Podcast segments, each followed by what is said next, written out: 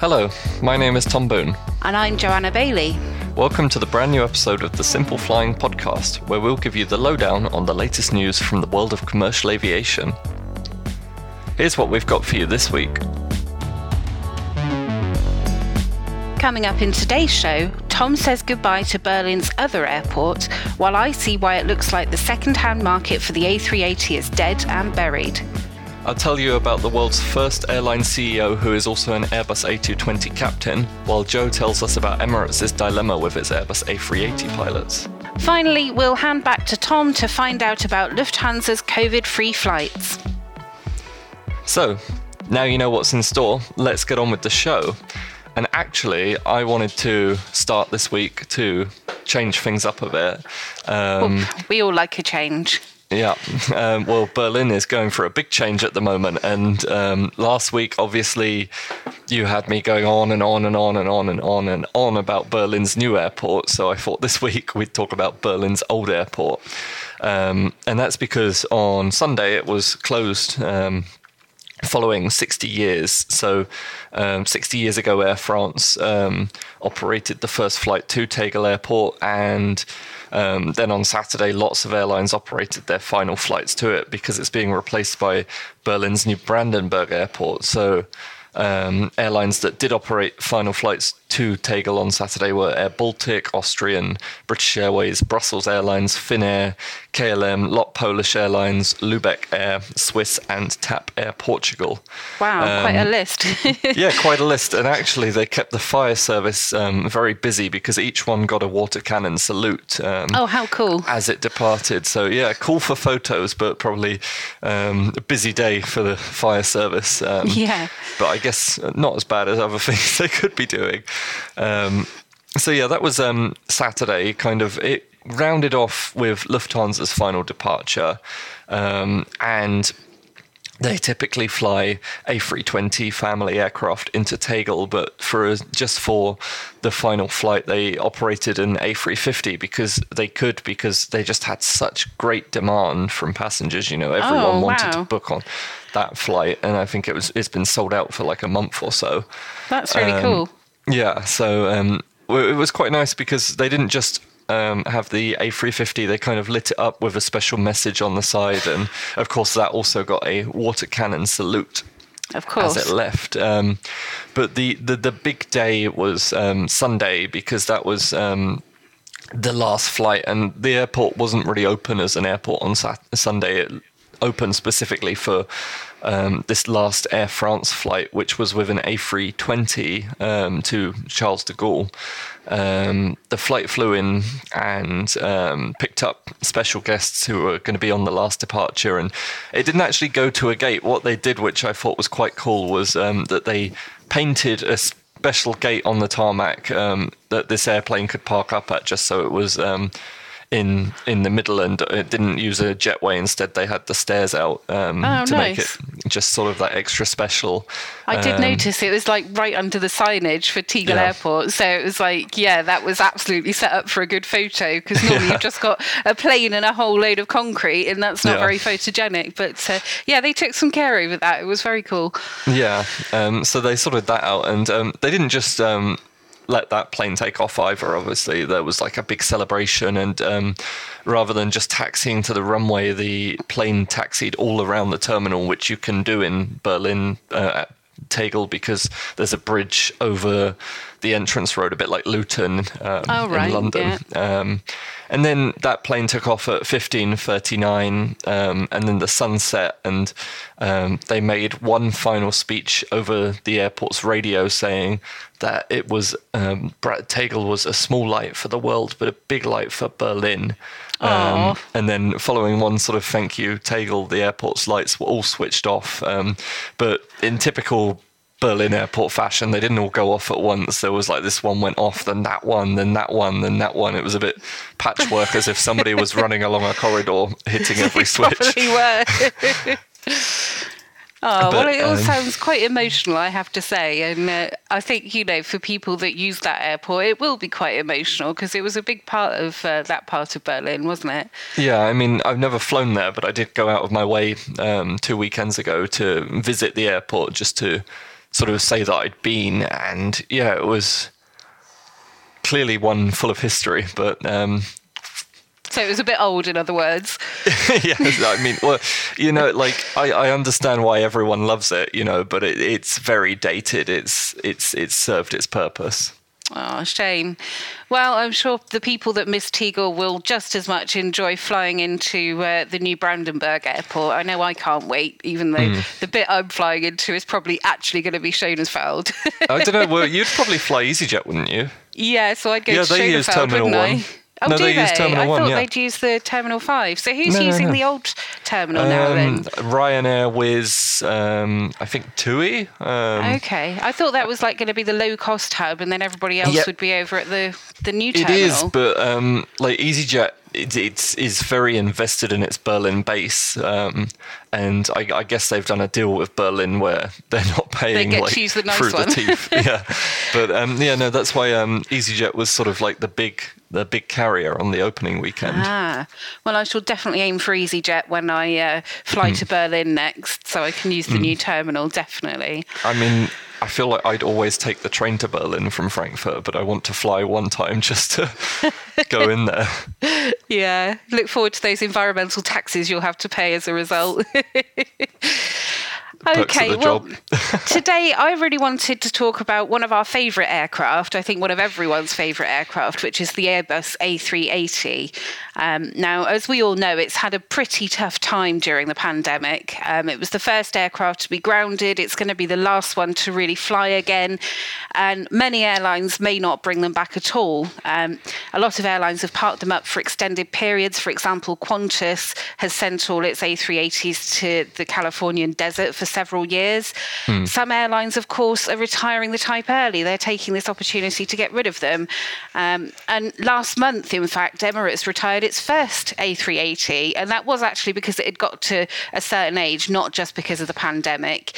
Um, and that was a 12 year old A380 that went off to um, Tarbes in the southwest of France. Um, and it was only the second aircraft delivered to the airline and only the 13th A380 ever built.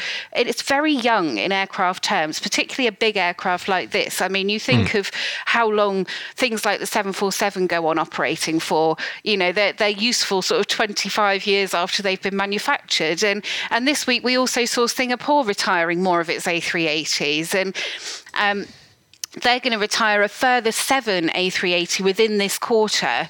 Mm. Um, now, of course, Singapore was the launch customer of the aircraft back in 2007, so it's got some of the oldest in the world. Um, its first was retired a couple of years ago, but none of its fleet has flown since March. Um, one's been turned into a restaurant, as we discussed in a previous podcast. Um, and previously they'd retired five of their older A380s. Four of these were turned into scrap.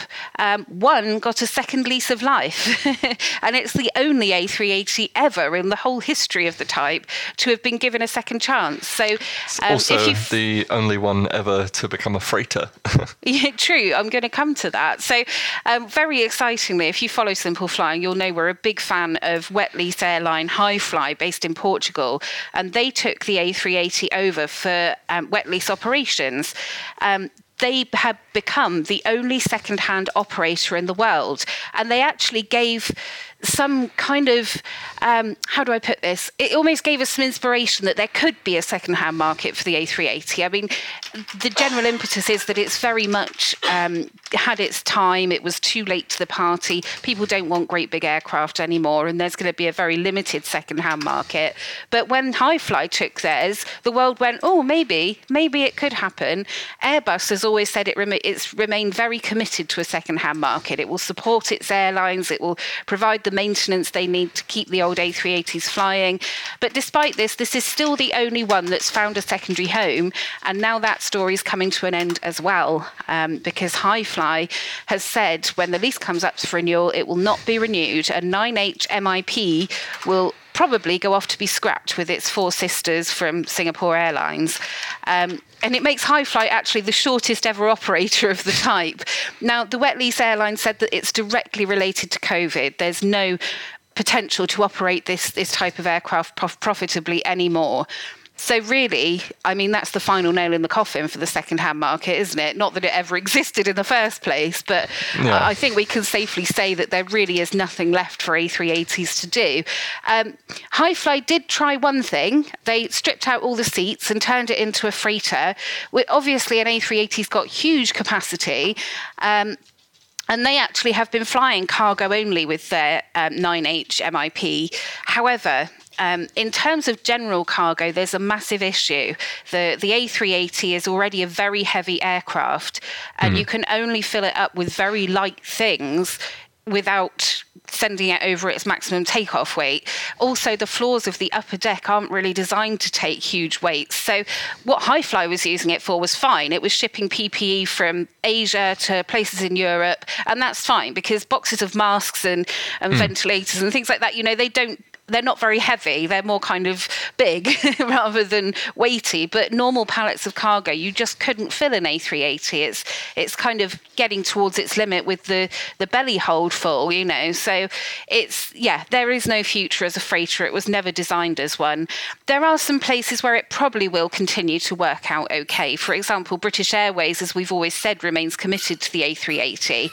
That's mm. because their main hub is London Heathrow, and it's so congested and so heavily slot controlled, no more capacity can be added. So on really popular routes like Heathrow to John F. Kennedy, it makes sense. You know, it's the aircraft that can do the job best because it can shift as many people as possible. Mm. Um, there's also been some mooting of pilgrimage flights. Um, for example, Malaysia Airlines launched a little subsidiary airline using A380s only to move people to holy sites. Now, this was like a year ago, and I'm not sure how that's going right now, to be honest.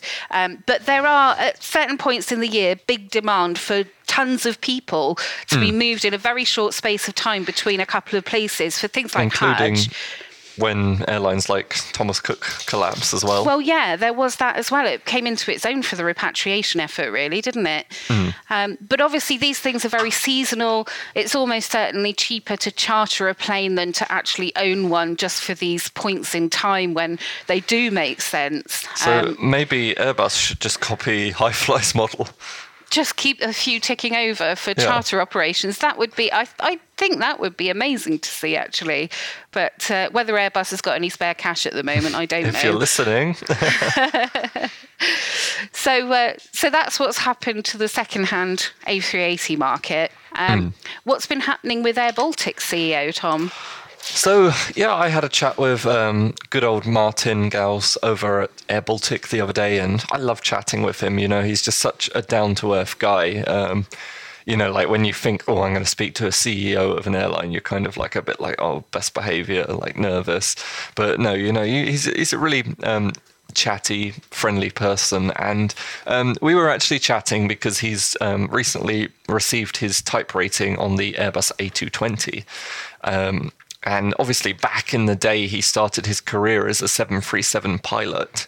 Um, and then um, he's sort of worked his way up through management and become the CEO of an airline that um, flies the 737. So he was keeping his rating current just by, not by flying like every day, but just flying the odd flight as and when uh, needed.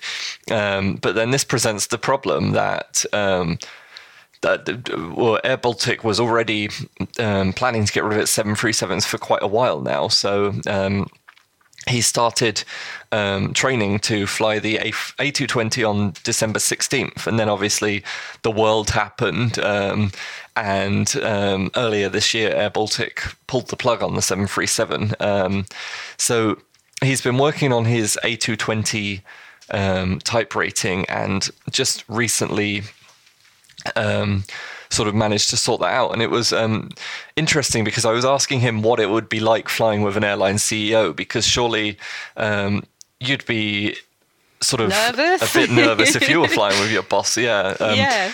But he told me that it's um, only the training captains at the airline that fly with him, so it's not just going to be oh, fair enough. Um, any random um, new captain who started last week. Um, so I mean, they're already um, used to flying with um, like the highest timed captains in the airline, so um, it's it's not that different. And he's sort of told me like he leaves his CEO badge in the office and um, he's very much a captain when he's flying the plane. Um, but I mean, it's it's surely an advantage for an airline CEO to fly his planes because you know if um, like uh, when they had the um, when Swiss grounded all their A A220s, for example, you know, if that had been Air Baltic, um, straight away he would have known exactly what the issue was because he's familiar with the aircraft. Um, yeah, I guess that so does help. yeah, it's, it's never a disadvantage. But um, what I really liked about our chat, which really speaks um, to him as a person, was um, I asked him if we'd be seeing him flying any of um, their new aircraft that are being delivered anytime soon. And um, he's like he told me that yes it's something he could do but um, he wouldn't because um, his employees um, like the other captains and first officers deserve to have these special flights in their logbooks you know um, Oh, that's nice. and he was sort of saying like he's already done so many of these special things through the course of being an airline CEO that it is really somebody else's turn now, and I think that's um, that's really nice because I feel um, other people might say like, oh yeah, I can do this, so I'm gonna do it. Yeah, no, I think that's really nice, and uh, I think it's right actually Yeah. that the ones who put in the hard work every day get to do the fun flights as well. You know, Mm. Yeah. it would be a bit unfair if your boss just stepped in and went, "No, actually, I'll take this one." I'm sure there are a few airline CEOs who do all the special flights. I Mm. think I've heard of some of them flying special flights actually, but I forget who. I won't name any names or point any fingers. Not today. Oh, well, that's nice. I liked hearing about that. So, really, continuing on my theme of talking about the A380 today, um, I wanted to talk a little bit about Emirates because obviously this is one airline that we can guarantee will bring the A380 back because they have no choice. well, they already have brought it back. Yeah, exactly. Um, so obviously, Emirates, everybody knows that they are the world's biggest operator of the A380. They've got 114 of the type. Um, to date, just 10 have been reactivated. Um, which you know doesn't sound too bad given that most airlines aren't flying it at all but when you compare it to the other aircraft type in its fleet which is the boeing 777 the airline's activated 146 of the 151 777s in its fleet. So you can see kind of where its preference lies. Um, and actually, Well, it's just um, like a common sense decision, though, really. You know. Well, it is really. I mean, I'm um, sure if they had smaller aircraft than the seven triple sevens, their preference would lie there as well. yeah, definitely. Um, so yeah, so the the A380 is doing some key routes um, Hmm. where there is a little bit of demand still. Um, Cairo, Paris, London Heathrow, uh, Guangzhou. I can never say that one. I, I go with Guang Guangzhou, but Yeah, I'm sure that's absolutely wrong, Tom.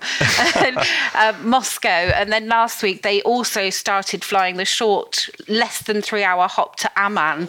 I'm really not clear on why that one has the A380 service. I guess it's a high-demand route that I don't know about, but. Uh, But finding the routes to operate these on isn't going to be the biggest issue with the rest of the fleet coming back. The issue now is Emirates doesn't have enough pilots to fly them.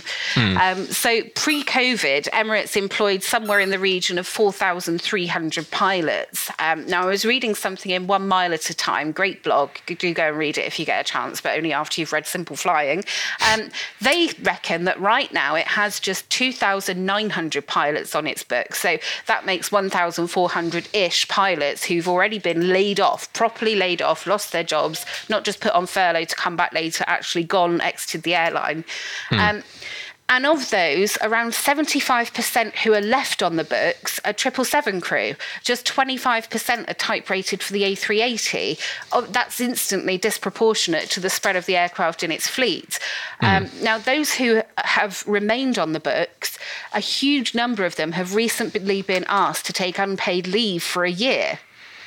So doing some very rough fag packet maths based on how many pilots they had pre-COVID and how many A380s they had, we reckon each A380 needs around 18 pilots if it's flying the long haul routes. You hmm. know, that's so that it can have more than two pilots on board to switch around through the flight, so that pilots can have enough rest time, you know, so there's cover if people go sick, that sort of thing.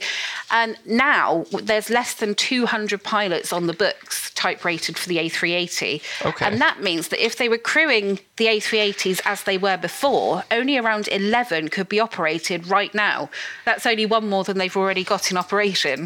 Um, given that they're operating shorter routes, you know, they're generally flying fairly close, you know, they're not going to America at the moment or anything like that. So there could be fewer crew per A380. Therefore, you know, that number could rise to maybe 12 or 14 of their Airbus A380s. But really, you know, given that they've laid off the pilots or asked them to take unpaid leave for a year, I really think that's a strong signal that Emirates has no intention of bringing back the A380 in any sort of number for at least another year. And I think it'll be 2022 before we see very much more of the fleet reactivated than we've got right now. Okay. So that's a little bit of maths for you for the day. Very bad Yeah. maths at that, but uh, yeah. So it's interesting because they haven't really said that they're not bringing the A380 back by any number, and, and they've always said they remain committed to the A380, but clearly not in the near future. Well, we just, we'll have to wait and see. Watch this Absolutely. space. Watch this space. So I, I kind of wanted to um, round off by talking about my local airline, um, Lufthansa, um, because they've kind of I've always seen them as a bit of an inno- innovative one throughout this crisis. You know, they were the first one to implement, or one of the first to implement social distancing. Then they were one of the first to scrap social distancing, and then um, they were also one of the first to um, roll out COVID nineteen testing. Um, but they're sort of going a step further with this now. They're going to be trialing um, antigen tests, uh, which are the sort of rapid ones where you get a result in um, 30 to 40 minutes. Um, On, but they're, they're not just going to go like everyone can take it if they want. Um, they're going to be trying trialing it between Munich and Hamburg, and it's going to be on uh, one flight each day, one flight to Munich and then one flight to Hamburg. Um, okay. and basically, what what happens is, um, if you're on this flight, your boarding pass gets uh, tied to an antigen test, and um, you it won't be activated until the test result is reported as negative by their partner Centogene. Okay. Um, so obviously there's some technological IT in there, but um, if you tried, if you had taken it and either it had been positive or you hadn't um, uh, got the result yet, and you use your boarding pass, it's just not going to let you through the gate. Okay. Um, so I thought that was an interesting one, um, but it's a um, different way of approaching it, certainly. it is, and um, at the moment the tests take 30 to 60 minutes for the results. Um, so it means that passengers need to get to the airport early. Um, but that's really it at the moment. They've got to register. It's it's a bit strange that if they're on the flight, they have to have the test, but they have to separately register to take the test. Um, but at the moment, um, Lufthansa's footing the bill of these tests. Um, so I think they're very cheap anyway, the uh, antigen tests. I think uh, Carsten Spohr was talking about them at a conference and he was saying something in, in the region of $7. So, Yeah, you know, really. I've heard similar things from other CEOs. Yeah.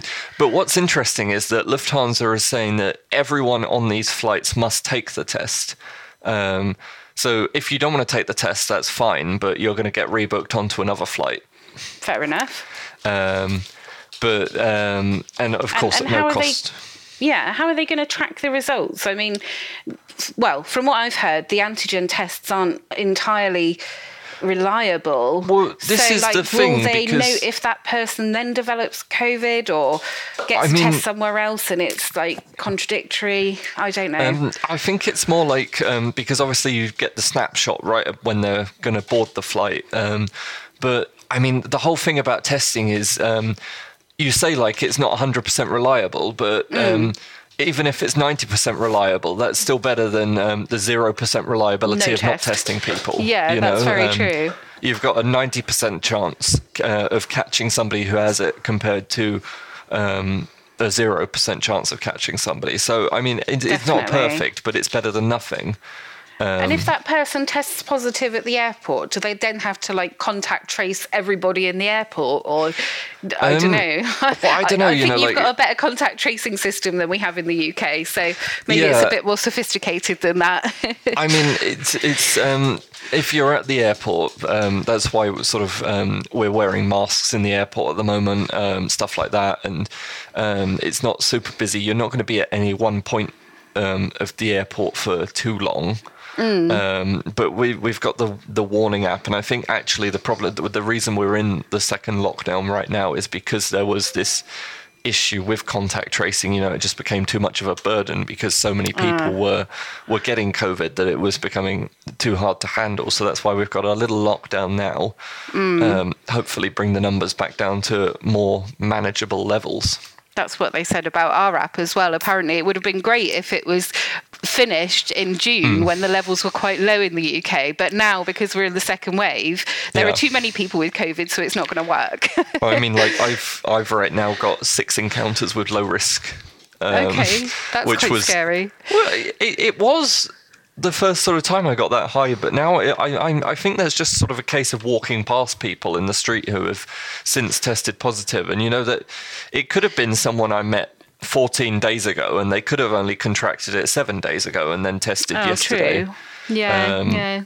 So I mean, I'm not too worried. I'll, I'll be worried if it goes a lot higher or. Um, if it goes red and says high risk, you know, but um, Yeah. I mean, it's at the moment like it's just only popping out to the shops if you need to. Like I've only been to Yeah. the supermarket or um, into town once, I think, to grab a coffee, but then obviously that was a takeaway coffee, so Yeah, it's the same Yeah. here. Although my children are both at school mingling with hundreds of other snotty Hmm. kids. So if anyone's going to get it, I think the families will get it first. Hmm. Anyway, we digress. That's great from Lufthansa. I think Yeah. that's, you know, I just mean- once again proving their commitment to really.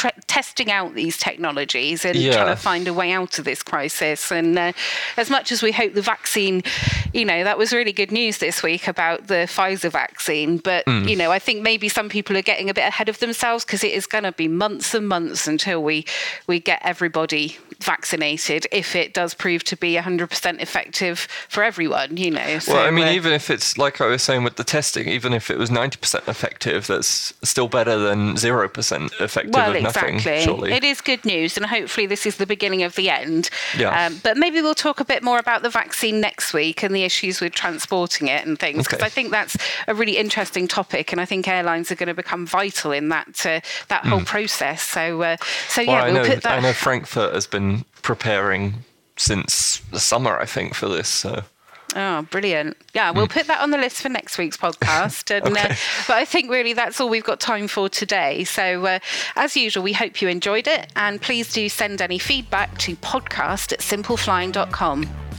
For more great content, you can visit our website at simpleflying.com or find us on social media. Simply search for Simple Flying. If you enjoyed this podcast, please leave us a rating on your favourite podcast player. Thanks for listening. Bye.